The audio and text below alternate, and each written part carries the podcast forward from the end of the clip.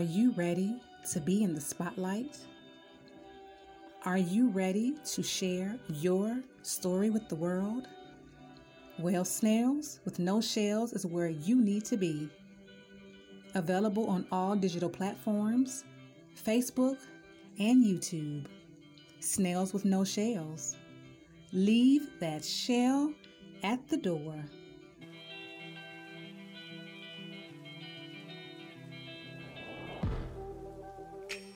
Where did we go wrong? We were doing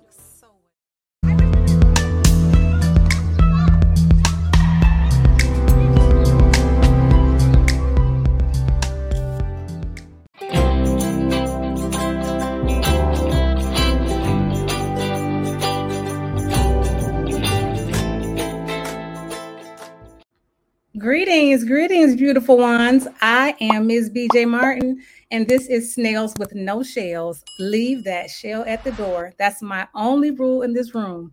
All right, let's get into it. I have a very, very special guest coming to the stage. He is amazing. I am so excited for you to meet him. That's enough. Let me bring him on out. Come on down. Yay, Ivan Colbert. How are you? I'm doing I'm doing great. How are you doing today? I am amazing. I am. Thank you for being on Snails with No Shells. I just want to say thank you for like allowing me to be on here on your platform. Uh, what you're doing is an awesome thing. I'm just I'm happy to be a part of this, you know, a part of the energy, and uh, you know, hopefully my words, my story, uh, touches somebody or just informs somebody. Yes. But thank you for having me on. Awesome. Thank you. Thank you. Okay, so let's start with I asked this question to everyone. Ivan, where were you born and raised? Where were you born and raised? Uh okay, I was born and raised in Atlanta, Georgia. Yes, yes. Uh west side of Atlanta. Um, yeah, the west side of Atlanta. I was born and raised. Uh, okay. Mom, dad. I had the, the whole traditional. Initially, you know, both parents. I have three sisters. Uh, you know, we, we stayed in the rough part of the city, but you know, we made it work. Okay, and now you are so you are original. You are O G A T L E N. Are you a Grady baby? Absolutely. Absolutely. baby, baby. But it is a a flow. Uh, I was born, uh-huh. yeah, born in Grady. Uh, the the old school Atlanta, the Screaming Wheels, Sharon Showcase. So I'm kind of showing my age there. Mm-hmm. But uh, yeah, I'm with the Doug, uh, Douglass High, Turner. I went to Turner when it, when they first turned it into a middle school. Uh, I also went to Tri Cities open campus, you know, been all over the city. Mm-hmm. Okay. Okay, Grady baby. All right, all right. um, so what was it like growing up on the west side? Uh well, anybody that know like the, the early 90s, late 80s, early 90s, uh west side was rough, man. It was a lot going on. Um toward the late 80s. That was when the, the thing was going on. I think the early 90s, late 80s, Miami Boys came up. It was a it was violent. It was a rough it, it was a rough situation. And as a kid, you know, I didn't know everything that was going on. But you know, I heard the gunshots, you know, late night, you know, Charles Disco was right around the corner. I don't know if you remember Charles Disco. Mm-hmm. So um and I've, I've taken some excursions late at night on the bicycle, sneaking out, going to see a girl and whatnot, and riding past Charles and the police cars, and like I said, the gun, the gunfire. It was, it was real. And now that I look back, I'm like, whoa, all that was going on, and we was right there, like in the middle of all that. Hmm. Hmm. Okay. So, uh, what did you want to be when you grew up? Uh, so that was crazy. So growing up, I don't feel like I had the, the traditional role models, and I think that's one of the things that that I look back now is like, hey, I was really kind of deprived, but maybe I just didn't pay attention like I was supposed to. But you know, my dad, he worked. You know, he worked at Lockheed Martin, and you know, he was a disciplinarian. I didn't want to be like that. I think, unfortunately, it, it this is what this is a true story. I watched a lot of movies when I was younger, and one of the, one of the first movies I watched that I kind of remember was like Scarface. I saw Scarface, mm-hmm. and uh, I don't know. I had this dream that I was going to go to the army, and I was going to learn how to be an assassin, and uh, I wanted to be an assassin. okay. So, I mean, not really. Well, not really. Yeah, I had a guest on the show that said she wanted to be an astronaut. You know, I've had some interesting answers. Very interesting. Yeah, so I would have preferred being an astronaut. Now I'm artistic. You know, I can draw. I think outside of that that childish fantasy of like, hey, I'm gonna be an assassin, like they be on TV. Uh, I did have some interest in possibly like doing cartoon, being a cartoonist and whatnot. But you know, once I started getting in trouble, that kind of just went to the left, and mm-hmm. I just got caught up in uh, you know being bad for no reason. Is, is mm. what I look at it as. Okay. Okay. So when did like when when were when like when like the real trouble? Like how old were you when that started? Uh, so like the early skirmishes of a juvenile, you know, it started off, and, and as a black kid growing up in hood, I think it, we all the ones that get in trouble, I think the pattern starts the same. You start off with the the little petty stealing here and there, shoplifting. Like I started shoplifting out of Rich's and Macy's, and uh, you know the, the the stealing the cars and stuff. And uh, I think my my first big charge when I was a juvenile was uh well no my first charge as an adult was the shoplifting. Then the second was a forgery. I had a forgery charge got a hold of some checks. You know, we're trying to cash some checks. Mm-hmm. And uh, but my first major felony where I actually got some time, I was 19, and I got an armed robbery. Um, I had like an armed robbery, kidnapping, aggravated assault, impersonating a police officer, uh, possession of a firearm. It was like five felonies, so it was it was serious, and uh, yeah, I was well, I was 18 when it happened, and I got sentenced when I was 19. And um, I ended up with uh, I took a plea deal because you know the evidence was just so overwhelming, and I was young. I'm like, well, uh, I can I can do this, and they gave me a deal of 15 years to do 10 to serve, and have five years on probation. So I went into the you know the, the prison system at night at 19 with a 10 year sentence and back then, because I had the armed robbery, it was a mandatory 10 year sentence. So I went from being a kid, essentially, not really, you know, having a, a dad like that because they got a divorce when I was like 15 to, uh, you know, being in prison with a bunch of grown men. So mm. I had to, I had to grow up fast. So 19, and really, I mean, 19 that's still a kid. I don't care. I don't care. Nobody say that's my opinion.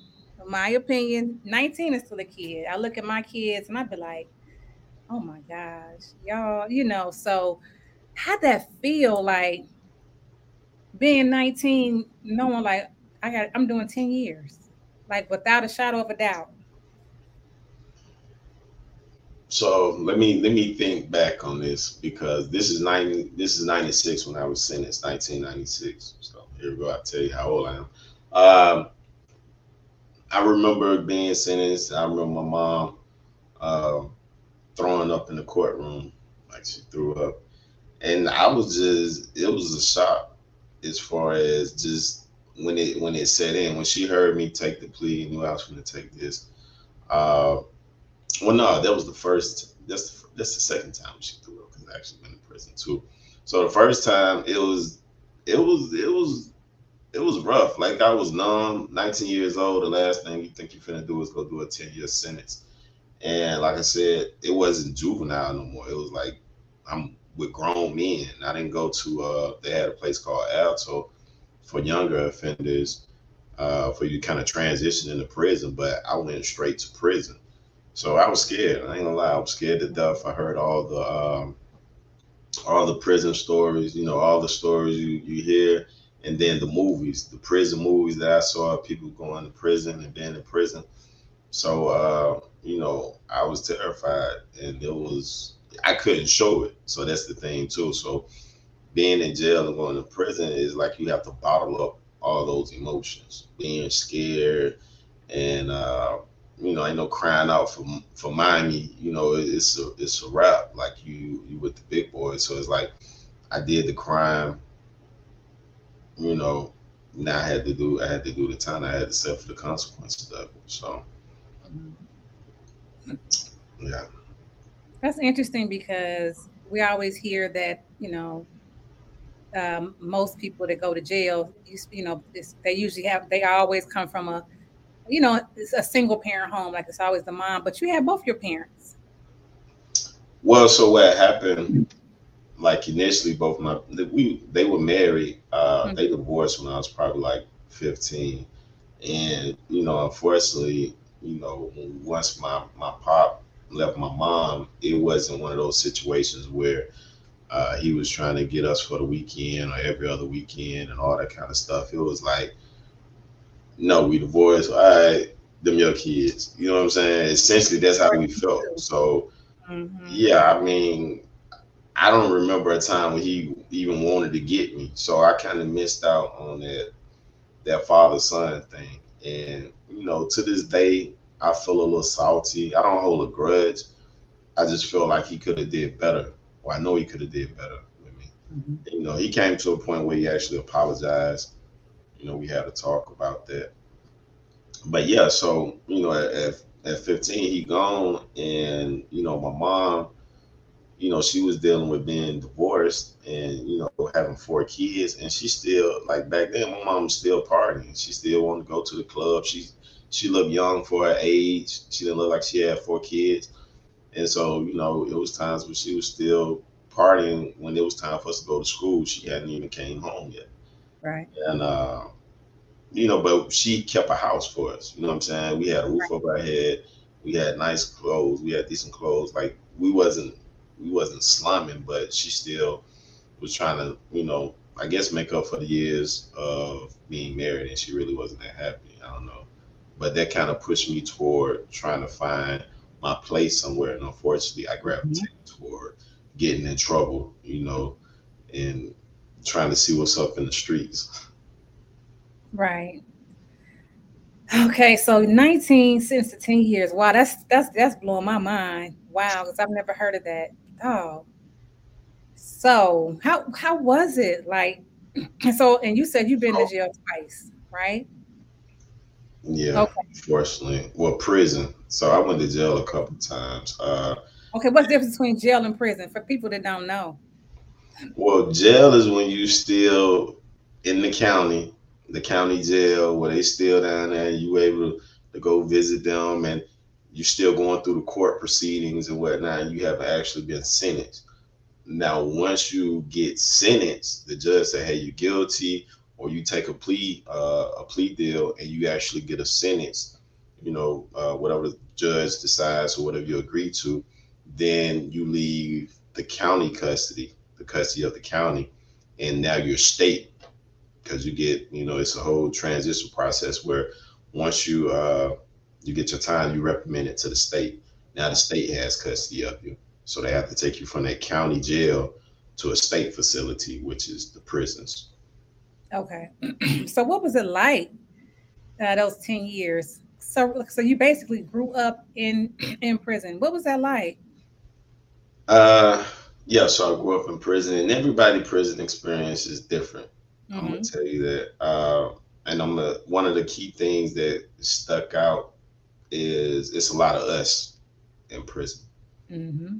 It's a lot of us. It's a lot of brown, and unlike on the the street or what we call the free world, um, we run the prison.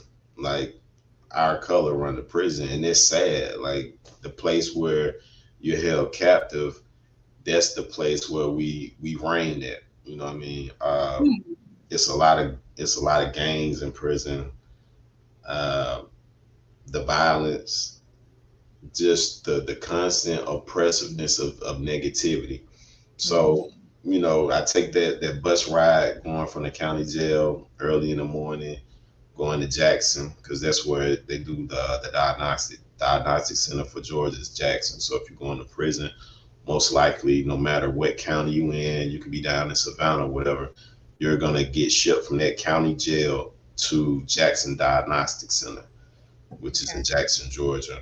And so essentially, that's when they do the, all the assessments, uh, mental health assessment, you know, health assessments and all that stuff, and security assessments to decide what prison they want to send you to in Georgia. They have probably over 100 something prisons. I don't I don't know the exact number on my phone here, but they decide where they want to send you to, and it's not going to be uh, what's convenient for you and your family. They're going to send you to wherever they want to, wherever they have bed space at.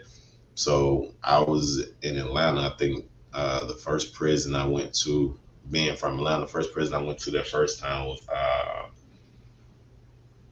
I want to say Dooly I went to Dooly prison. I went to so many different prisons. I've been, you know, four or five miles away from Atlanta to, mm-hmm. I mean, four or five hours away from Atlanta to like, uh, you know, an hour away from Atlanta. So, uh, you know, it, they don't make it easy on you, you know. Uh, it's just it's a it's a messed up situation. Hold on, let me let me get all it's violent, it's oppressive. You you turn into a number.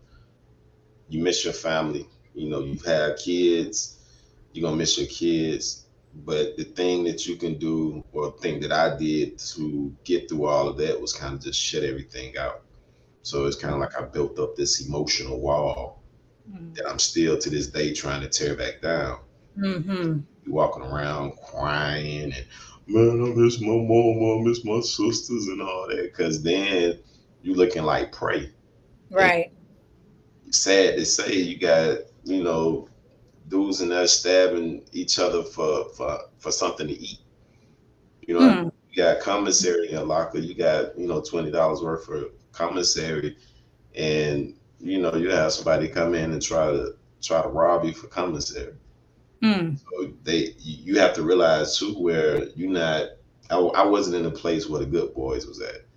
This right. is the people that couldn't behave in society. Now we're gonna put all y'all in this environment. and It is not rehabilitation. So everybody's under that false impression that, oh, you finna go to prison to get rehabilitated. It's no, we're finna house you right here since you can't behave over here, and uh, y'all do what y'all do. Y'all might kill each other. Y'all might not you know, it's understaffed. So wow. you're not you're not gonna get officers that's gonna really put their lives in danger to save you. Somebody stab you, you know, they're gonna wait till it calm down and wait till they get some help. But um, yeah. Hmm. And so you don't have any children. You're so no, uh, I don't have any kids. Uh, I stayed locked up ten years that first time uh, from mm-hmm. 1996 to 2006. I got out and um, got out in 2006. And I think what did me a disservice was that I didn't go through any uh, transitional programs that first time that I got out. So, okay. 2006, I got out of disciplinary segregation. I got out from being locked down 23 hours a day to mm-hmm straight on the street. And I had been locked down uh, probably like three years that last time. So I did a 10 year sentence. And out of the 10 years, I probably stayed locked down five and a half of those years. I've been on high max. I was on high max. We got hmm. with some officers. Um, they put me on high max, and then I had disciplinary seg. So it's like if you can't, if you want to obey, because I had an issue with authority. I ain't gonna lie. Like I bucked authority. Uh, so they, they put you on high max. They got a place for you. And in the end of the day, like you're not gonna win. You right. know, you're in their system, you're in their cage. So you I can act out as much as I want to, but when it's all said and done, they're gonna have me back in the cell. Right. And depending on okay, if you keep acting out, guess what? We're not gonna let you out that cell. Mm-hmm. So I've been in sales where I didn't come out, where you know it was a shower in there, and you know they didn't do yard call, and you know I'm just in that cell for weeks at a time. So you kind of know yourself. You kind of get to know yourself or dislike yourself. One of the 2 mm-hmm. mm-hmm. Wow. Yeah. So you did your 10 years. So at this, so you were 29 now? So you got it in 19, yes, like So you get I out. 19 years. Right. You didn't get any any any type of like you said, anything, no transition, or no, no kind of helping out. They just said, okay, go ahead, you go back to where you were, basically. And, yeah, and I want to say this is something that happens to a lot of people. So if any, I know a lot of us being, you know, of color, we know family, friends, we have cousins or whatever that that do time or this, uh, or we know somebody that knows somebody or has somebody that's incarcerated. And uh, a lot of times that's what happens. We don't get no preparation to re-enter society. So you take me away from, you know, life for 10 years and I'm in here with, you know, the animals. We in here beating each other up, you know, dudes stabbing each other for for soups and honey buns and just that whole negative environment and you take me and then you put me back on the street. And that first time I got out, uh, I think they gave me like a $35 check and you know whatever I had left on my account you know, and the the money that you get in prison, this is another misconception too. You don't get we don't get paid. Georgia do not pay their prisoners to work. So all the money that comes in to support prisons when they want when we want the extra food or we want to buy some some headphones and all that, this is money loved ones send in to us. Okay. So uh, you work for free in Georgia. And you know, it's one of the amendments uh, that if you are a prisoner of the state, you can be used as a slave. I don't know the amendment, but you can quote me on this. One of the amendments where it's actually that's the only time uh, slavery is legal. If you're a prisoner of the state, they don't have to pay you. So yeah, I got out with with with thirty five dollars. And fortunately, I do have family. I got out that first time. I went and uh, my mom had an apartment over in uh, in East no River Riverdale. She was in Riverdale. Mm-hmm. I stayed over in Riverdale with her for two weeks. And I was like, oh no, I can't do this. I mm-hmm. can't do this. I'm 29, staying with my mom in this apartment. I didn't like it. So I ended up going to uh, Griffin. My sister had a big house out in Griffin. She was like, mm-hmm. you can come down here. And so I went down there and I felt like they gave me a chance to meet my nieces and nephews that I didn't know and uh, it gave me the opportunity to kind of help her out because she was working a couple different jobs, uh, mm-hmm. and she kind of needs some help with the kids. So it was it was twofold. It worked out, but I didn't have any training. You know, I did ten years, and from nineteen to twenty nine, I didn't learn any skills. Mm-hmm. So I mm-hmm. go from being a teenager to a grown man w- with no skills, but I had this this record. So, you know, people doing background checks. I'm trying to get jobs. Right. Oh Lord, you know they, you know, a background check look horrible. I've seen it, and to have armed robberies, aggravated assaults, and kidnapping, it's like nigga, we not finna hire you. I'm right. sorry, sir. And um, I went through a lot of that those first couple of months, and I ended up getting a job, uh, working. Really wasn't satisfied with it uh, in the end, I, I, ended up gravitating back to the to the street a little bit. Now I kind of straddled the fence. I didn't go full fledged like back into the street. I started selling a little weed. You know, uh, I moved. I moved in with a girlfriend down in Griffin, and the area that she stayed in was, you know, a, a, a drug area.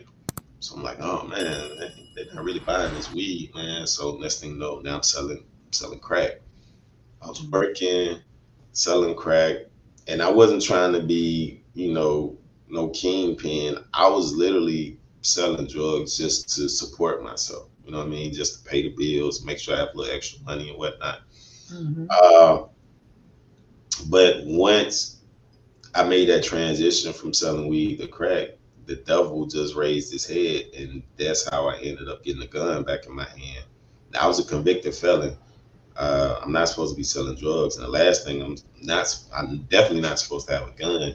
Mm-hmm. But I had somebody, you know, came and brought a gun, and they wanted, you know, they wanted some dope for uh, here.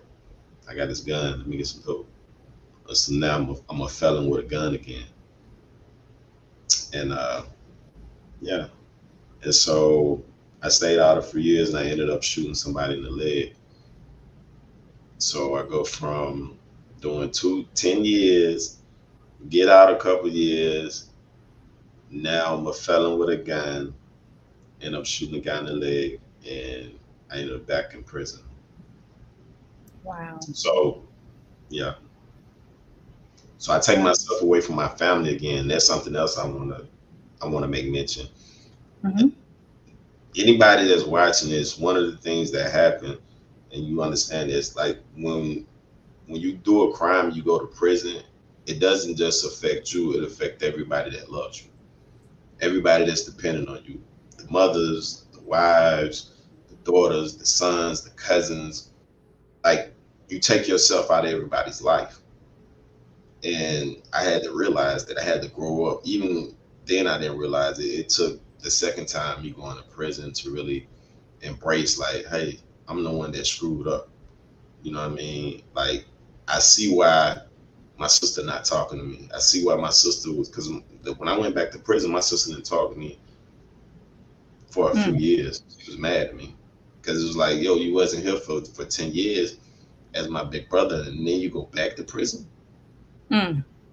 Mm-hmm. And you know, at first I oh, you know, I have man, my little sister ain't talking to me, man. Oh man, whatever, man. And I, you know, I was mad at everybody else. But, you know, as I did some self searching, some soul searching and whatnot, uh, and grew up a little bit, I realized like, yo, I failed everybody.